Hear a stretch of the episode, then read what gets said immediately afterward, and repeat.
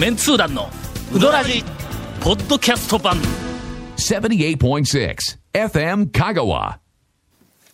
さてはい。先週ほう。まああの讃岐、のうどん屋さんが、はまあコロナ禍がえーだんだん収まってきたいうことで、どんな感じになっとるかいうレポートを山手線でやろうとしていたのに、長谷川さんのお話がまだ聞けてないということで。僕はもう、僕はもう、なんか素晴らしい感じで、もう、ダーンと出したんですけどね。押村区はちょっとこう、あんまり展開がね。出ましたっけ？え出てました。いやまあ最初ゴン,、ゴンに振ったんやけども、はい。まあ、あの低たらくだったんで仕方なく私がフォローをしたら私のフォローのままエンディングまで行ってしまいましたんで。あの、フォローというか、えっと、別の話になって、ずっと別の話になっただけですけど。さあ。長、谷川君のはい。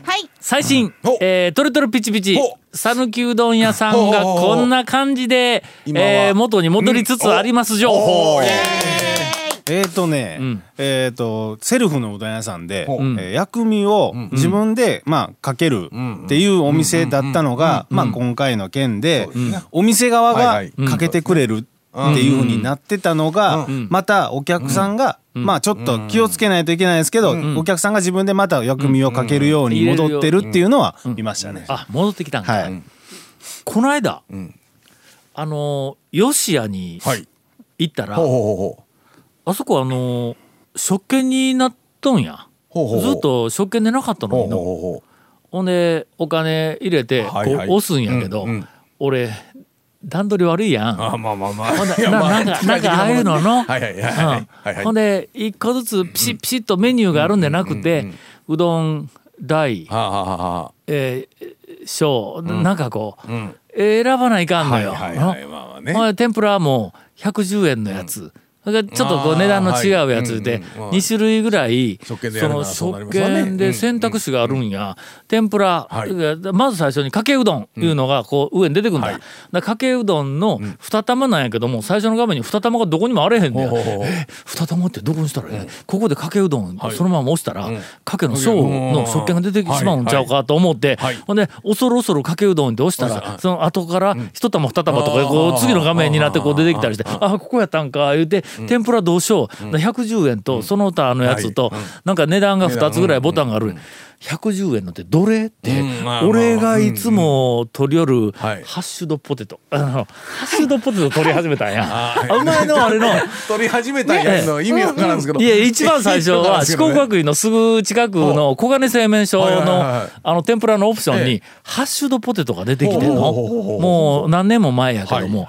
でとりあえず恐る恐るではないけどまあ取ってみたらこれことのほかうまいんだ。はいはい、まあまあおいおいしいですね。なんかのファストフードでもファハッシュドポテトがあったり、そうあの冷マクドナルドのポテトよりうまいんだ、はいあれなんかの。はいはいはいうんこれはいはなんかビッグマックセットの横にあってもええぐらいの勢いで。で、朝マックの時はあるんですよハッシュドポテトト。ほんま、今、マックに？美味しいけどビッグマックセットはいかんやろ。なんやろ。えーえっと朝はビッグマックセットないですからね。朝から誰がビッグマそうやね。ック食べるんですか？朝やからな。マックはビッグマックがとりあえず王者やぞ。いやいやねソーセージエッグマフィンがね、俺の中では今一番。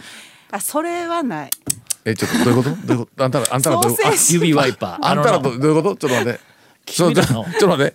今のビッグマック。ヘビーワイパうんうんいやいやーまあビッグマックいやビッグマックもええんですよ。ソースがほらオーロラソース的なやつでまあちょっとバカにしてないか？いやバカにちょっとちょっと今どこにビッグマックをバカにした要素が入ってるんですか？朝から食べよる人をバカにしてるそうあそうや。いや違う違ういや俺は言うと俺はバカにはしてないぞ。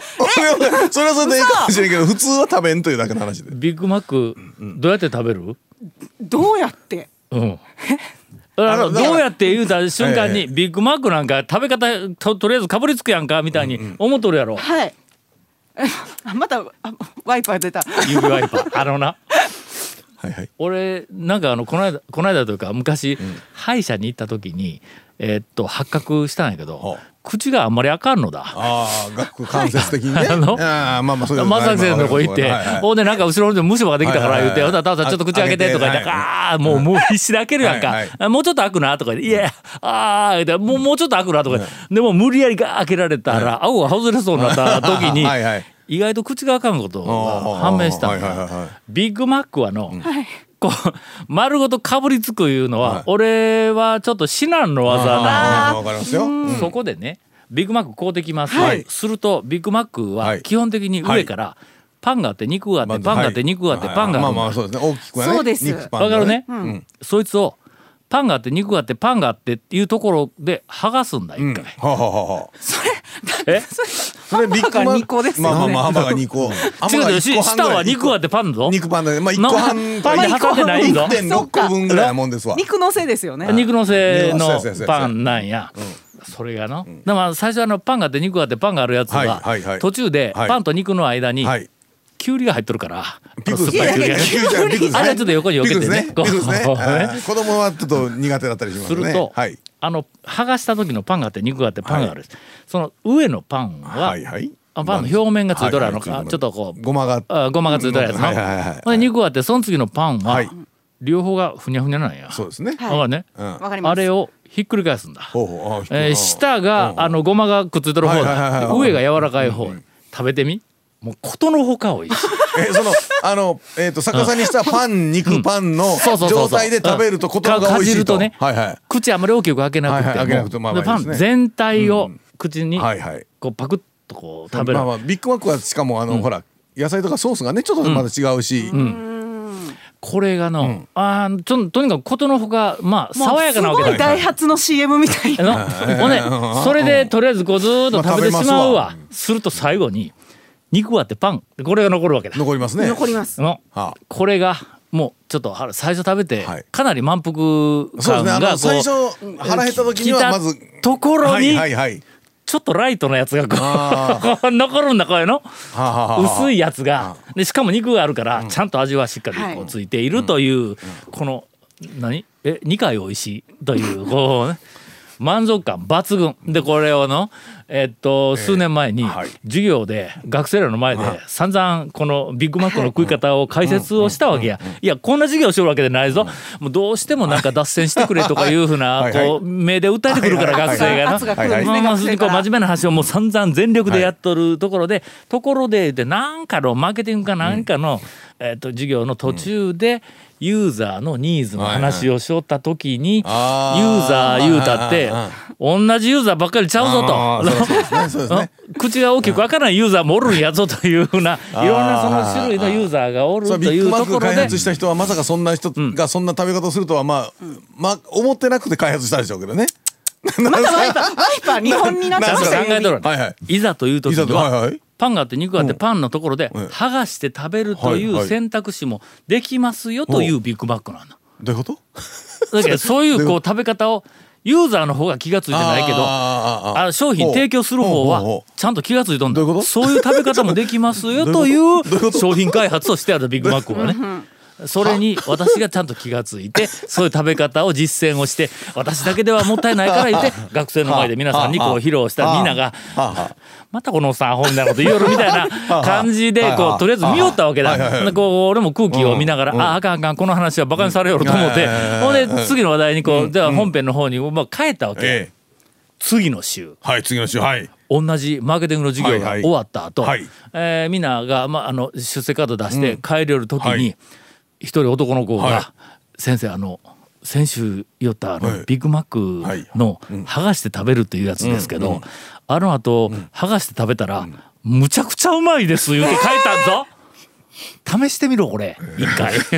えーっと。ハッシュドポテトはハッシュドポテトはどこに行ったんですか？ハッ。シュドポテトはヨシヤのとえーえーこれしかもとオープニングしかもオープニングですこれ。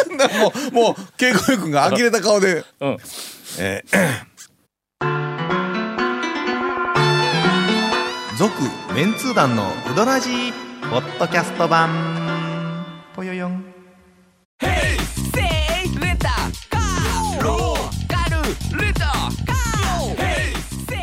どんな借り方があるんウィークリーマンスリーレンタカーキャンピングカーとかある車全部。欲張りやなえー、まだオチまで行ってない。いやいやまあ、よしあのハッシュドポテトの話から展開しとって、えーまだオチまで行ってないというように、えー言うのに、はいはい。ケイコミ君が、はい。もうええから長谷川さんのそうどんの話してくださいって、うどんのはい。どういうことやねん。いやいやいやもう。やりづれえこれ。ビッグマックの後これ。なんで？えほんなんだよしあのハッシュドポテトに戻してやるほんだらな。あどうぞどうぞどうぞ。でそのよしあにはい。ハッシュドポテトがあるのが、その110円か、ああまあわからんかったら100何食券ちょっと買いようがないですね。んだもうもたつくがなこれ。あんまり気にしてないですの？ね。120円、110円っていうのはね。値段なんか分からへんやん。うほんで、もうそこ、けど食券のところはちゃんと選ばないかんから、はい。どっちの天ぷらやはい。で選ばないかんから。だもたつきよったら、後ろにお客さん来たらもう迷惑かかんで。ほんで、初めて、その、ヨシアのはい。食券に変わった時に行ってもたつきよったら、ほんだらまあまあたまたま後ろお客さんおらんかったから、えっと吉田の大将がの、多分こういうの苦手やなみたいな感じだったんやけども まあまあ。割と、はい。みんな慣れるから、そこら辺のおっさんでも2回目3回目になったら結構やるようになり、なるんですよ言うて話をしよったんや。ほんで2回目にこの間行ったわけだ、はい。その食券になって、ちょっとは慣れとるかなという感じで大抵であの厨房の中で大将おったと思うんやけども、俺がまたもうもたつきよったんや。えーっとどこやったっけ最初は。えちょっと待ってこれ1万円入るんかな言いながら、なんかどこやったっけ言うてこうこう言いよったら、ほな中で、はい。えーっとかけ大に天ぷら2つやんな言うて。俺食券まだ買うてないのにもう作り始めて。ほんで俺がもうもたついてええ。もたついて天ぷらようやく選び終わった時にもう出てきとって、ね食券いらんやんという話で、えー長谷川さんにバトンタッチと。はい こうちょっと長谷川君頑張って。もうというのよしやもそのなんかほらなんか締める。初見でのさすがうどらじ。まあコロナ対策かどうか知らんけど、えーシステムがちょっと変わりましたという。さすがうどらじっちゅうところをねここで。もうこの低たらくのところをちょっとフォローしてよ。2日か3日前ぐらい土砂降りの日にああーありましたね仁王の恵比寿屋っていうあの老舗の一般店があるんですけど、あのうん同じ仁王であの長兵衛っていうのがあるんですけど、そこと一緒であの中華そばが多いし、あの一般店。一般店ね。老舗一般店なんですけど、そこがあの昔からあのうどんの本とか載るときに恵比寿屋かっこ松岡ストアっていう名前で。あのまあ言ったらその食料品店とうどん屋さんがこう並んでやってるっていう同じ経営者で。あれか金原の大島屋みたいなもんか。そうですね。それとかまあまああの須崎とか上上杉とかあんな感じでまあ分かれてるんですけどはいうどん屋さんとその食料品店は。もう同じ店やのに名前が違ういうのはあれやの大島屋と金原とあそこなんか3つぐらいあったやろ？ありますあります。うん。はい。こんな感じでうどん屋さんは恵比寿屋っていう名前なんですけど、その横で松岡さんっていうんですけど、松岡ストアっていう、はい。もう今あんまし物売ってないんですけど、それで土砂降りだったんで、松岡ストアの前に車止めて、それであの恵比寿屋の入り口がかなり回り込まないといけないんですよ。回り込んだところにうどん屋さんの入り口がのれんがかかっててあるんですけど、濡れたくなかったんですよ。だから僕あの松岡ストアからもう入ってやれと。多分多分これ絶対同じ経営者がつながっとるやろ中でと思ってこう開けて入ったらもうあの 奇妙な世界に 久しぶりに行ってしまったんですけどええ。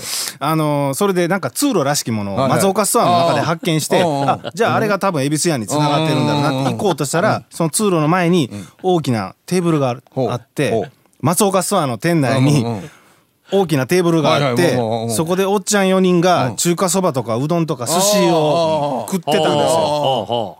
なんでこん松岡ストアでこの人ら食べようんやと思いながら通路の方行こうとしたら斜め後ろのレジのところにす座ってたおじいちゃんが「いらっしゃい何にする?」って言ってたんです 松岡ストアで何にする言われてフードセンター3話ちゃうんかそれ。3話みたいな感じ。で3話のあの仕切りがあるタイプみたいな感じなんですよ。いいや何するって言われたけどこの状況だともう僕中華そばって言うしかないんですよね。ないないないわかるわかる。じゃあ中華そばでって言ったら、その松岡ストアのテーブルに水汲んで置かれたんですよ。お前俺俺お前そこ座れと。俺俺いつうどん屋行けるん？思いながら。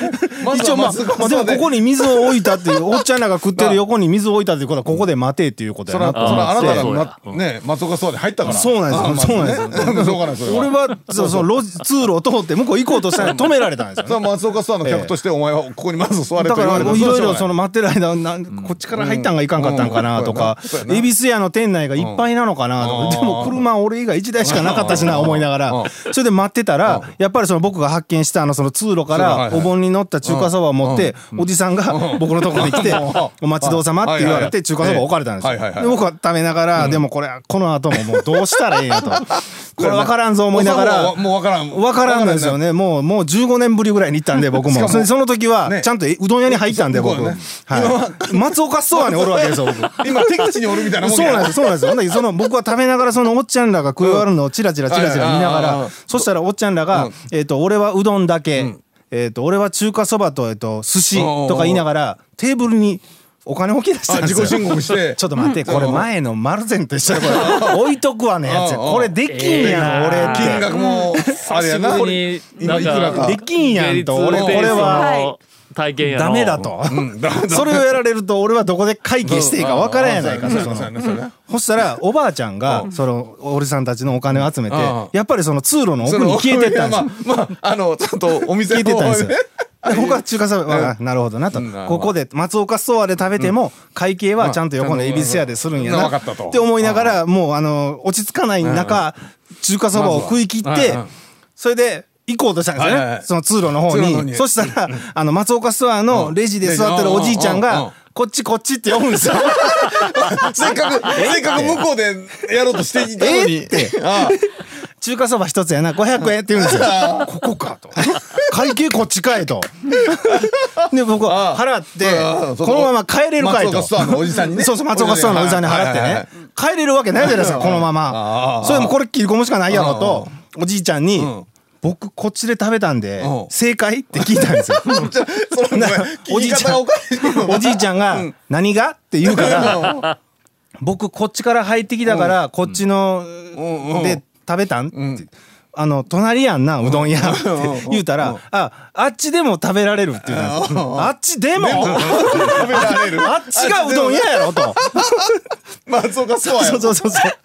ここうストアやでこっちはと。そしたらあのな向こうでも食べられるけどこっちの方が涼しいきん向こう座っとる人もこっち呼ぶんやって言うんですよあそうサービスとしていいいいいいいわいいけど。そのなんかねなんか恵比寿屋よりも松岡ストアで食べさすのを推奨したんですよあね。ーなんか。うん。ええ。こっちの方がちょっとそうなんですよ。いい環境やね。そうそうそう。僕はあのうどん屋に行ってうどん屋に入らんとストアで中華そば食って帰るっていう不思議な経験をあのさせていただきましたね。それの、めちゃめちゃおもろい話やんか、はあ。それ、うん。あのほらそのなんかた探訪機というか、はいはいはい。こういう店に行って、うん。こんななんかあの不思議な体験をしたとか、はい。おもろい体験をしたみたいなのを、お笑いの探訪機みたいな感じはいはい。で、え。連載始めたらウケるんちゃう？え？のそれ雑誌かなんかでの。多分ねヒットしますよもうそれ。もう単行本にできるぐらいできますね。多分5巻ぐらいまでいきますよしかもひょっとしたらそれもうあのひょそれを読んだはい。あの中央の人が取材来るかもしれないんですよ。監督が映画作るかもわからん。ああそのぐらいまで行くかもしれないですね。うん、こえ。えれ誰が止めるの？これ。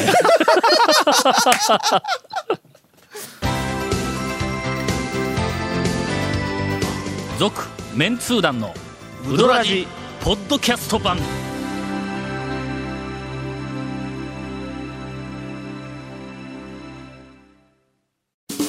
ウドラジでは皆さんからのお便りを大募集しています。FM 香川ホームページの番組メッセージフォームから送信してください。たくさんのメッセージお待ちしております。いやー久しぶりになんかああーいやの、30年ぐらい前のなんかあの気持ちを思い出させてくれたね。そうですねあのいゲリラうどんつごっこのあの連載を始めようって思った時のあの初めてあの中北に出くわしてはい驚いたっていうあの感動か。そうですね面白さというか感動。うん。のね。蘇ったね。はいはいはい。いや素晴らしいまだやっぱね怪しい店ありますよあるよね。まだやっぱりそうやなこれ俺ちょっとなんかあの頭の回転が衰えてきたけん、長谷川君リビングで連載せえへん。のこのなんかしてくださいなそうですね多分今まで誰もやったことないぞ このなんかあのお笑いのあの怪しいうどん屋探訪機俺がやったっちゅうね。えっと地図も不正確な 地図しかない。し。そうえええ話やねこれ。ー基本スペックが全然入っていない田んぼ機まだいけるか怪しいの。あもういつ始めたんだ？1989年に俺連載始めたから、まあ仮に90年やとして20年こと20年そうですね。30年前か、うん。うん。そうほんならもうやっぱりもうみんな忘れとるから、そうですね。今から長谷川君が連載をしたら、多分あのブームの立役者かなんか。流行は一回りしたらねもう30年も経ったらもうちょうどいい一回りですよ。いける服と一緒でね。うん、あの一昔じゃもう、あのブームの最初の頃。あ思い出したわ。この間のあの中村に、はい。えっと朝早うに行った時はいはいはいはい。の県外の車がえっと4台ぐらいおった言うた時にえっとうどんもろてほんであの外表かああの小屋から出たんや。はいはいはい。あの台座る台が、ほんなら、ね。大きなあの席の、えーっと選択肢が、まあ、3つあるわけや、はいはいはい。一つはあの建物の中の席の、はい。えーっとえ座座席ね。座席はい。だからもう一個はその横の表のはいはい。上にテントがあるけど、なんかあの将棋みたいな台が出とる、はいはい。あそこのこう、あの結構な人数座れるとこの、ですね。でもう一個は、えーっと多分、はい。度胸のある2しか座れない。ある。あの表か、裏に回るところに将棋とはい。から鍵テーブルみたいなやつが一個あるやんか、はい。駐車場裏の駐車場のすぐ横のとこ、ほんであの全部がそれなりにいっぱいだったんだ。おー。ほんでその、なんかあのし将棋一個だけのあの、えっとなんか隅っこのななんなんて言ったらあの裏に入るの？右右曲がって裏うん。のね、はい。あそこだけ空いとったんや、はい。ほんでとりあえずそこに座ったんだ、するとねあの外の、はい。えっと席はい。に、えっと何組もおったんやけども、朝から、ん県外からはい。来たと思われる、だってまあ車県外でしかないんやけど、県外から来たと思われるカップルが2人、あの向かい合わせで座ってて、ほう。男の人の方がまあ多分年はひょっとしたらまあ30代か40ぐらいになるかもわからんのやけど、まあまあ40前後かなと。カップルというより夫婦かもわからんのやけどね。その男の人はの、まあいろいろこううんちくをこうされあのうん彼女か女の子よくある感じですね。人の方に話をするわけだ。はい。うどんについてはまあまあ少し知っとるぞいう感じでね。ほんで小耳に挟んだんが、んここはねあの昔、うどんの映画があったの知ってる？とか言うて言うんや。ほんだら女の人の方が「え？すうどんの映画全然知らない」とか言って。うどんがね映画になったんだよ。でその映画になった時にこの店も出たんだよ言うて話をしとったんや。まず最初はさっきのナンバー岡山姫路大阪奈良やけんえーうどんの映画に出たんだよっていうものの言い方をする車のナンバーちゃうやん。関西ナンバーばっかりやけど。いや、これどんな、どんなものの言い方しよんとかいうのはまああったんやけども、やっぱり、あの、えーっと、一番に思ったんは、もう映画うどんを知らない世代が当たり前になってきよんやなというの。を一昔前じゃ、映画うどんは2006年やからね、あーけど2006年言ったらわずか1415 14年そうですね。14年前やんか、ほんで2006年の映画の公開だって、公開して瞬間に終わるわけでないからの、まあまあ1年ぐらいあるとしたら、123年か1415年もならんぐらいの、うん。ですねことやからの、もう知らん人がすごい増えとんやな、もうブーム誰が作ったか僕もよくわからん、誰でしょうね。本当にね。まあいろんな方が作られたんだと思うんですけども。という、はい。あの時期なんで、これはもう次の世代は長谷川さんに令和の讃岐うどん怪しい、えーえー探検レポートの方もぜひ。えーっと第一巻の一,、一つ目は、恵比寿屋やね。いや今の話を聞いたらね今の話はの、まだね聞けますよね俺が連載始めた一作目よりもはるかに面白いぞ。いじれるかな。いやいやもうとは思いました。だからね元のネタとか、いやあの、内容もそうですし、あありなんかなと、まあ前よりはちょっと減ってしまってる部分がね、怪しいうどん屋っていうのはあるかもしれないんですけど。ゲリツもう一回始めるるとしたら、何本ぐらいネタいけそう？ロケーション的な怪しさってもうね、あのあ新たには登場してないんで、うん。まあ。あのロケーションの怪しさないけども小ネタを拾うっていそうぐらいになるからやっぱりやったら超いけるでしょ。全全いけるけど 全体にテンションはちょっと落ちるかもわからんね。そうですね、うん。えー連載するかもわかりません。続メンツー団のウドラジポッドキャスト版続メンツー団のウドラジは FM 香川で毎週土曜日午後6時15分から放送中。You are listening to 78.6 FM 香川